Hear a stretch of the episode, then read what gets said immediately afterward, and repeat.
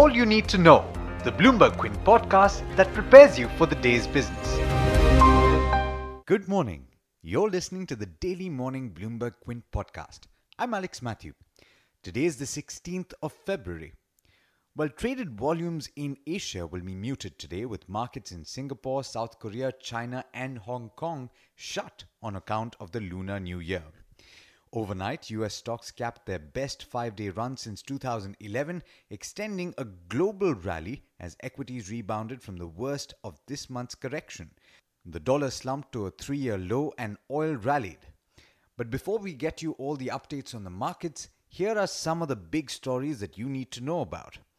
The war in digital payments in India is heating up. On Thursday, Paytm founder Vijay Shekhar Sharma said Facebook owned WhatsApp, which has recently launched a UPI based payment service, has violated guidelines laid down by the National Payments Corporation of India. They are doing this, he said, by offering a walled garden service. Essentially, if you're using WhatsApp to transact, you can only transfer money to your contacts on WhatsApp if they've activated the service. He said it was killing the unified payments interface that allowed cash transfers among banks. And in an interview with Bloomberg Quint last night, Sharma even said that Facebook were, and I quote, evil trick masters. Watch that entire interview on the website bloombergquint.com.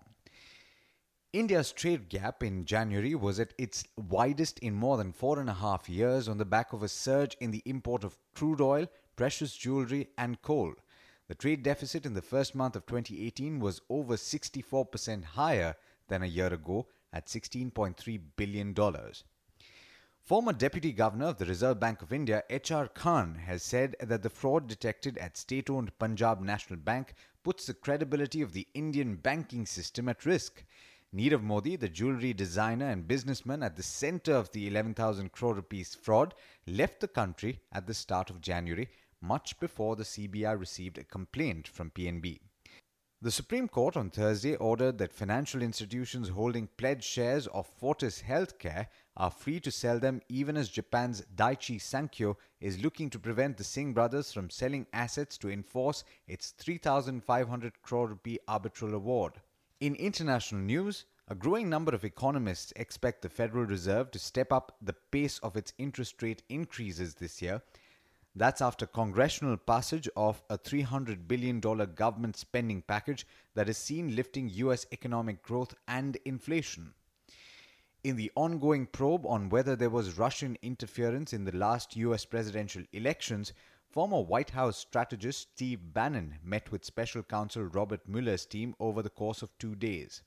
That's according to a person close to Bannon. Bannon declined to answer some questions on Thursday during a separate closed door meeting with the House panel conducting its own Russia probe. That's a Bloomberg story. The United States doesn't have a bloody nose strategy for North Korea, senators of both parties and a Trump administration official said on Thursday, rejecting claims that the US wants to strike the North's nuclear program in a way that avoids an all out war.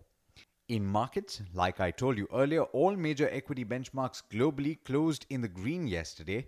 The S&P 500 and Dow both closed higher by about 1.2%, while the Nasdaq ended higher by 1.6%. In Asia, the Nikkei in Japan, last I checked, was higher by about 1.3%.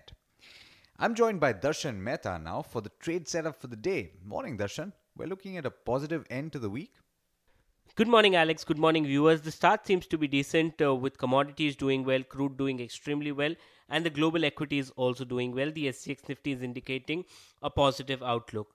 In terms of uh, results, uh, Varun Beverages is the company that will report numbers today.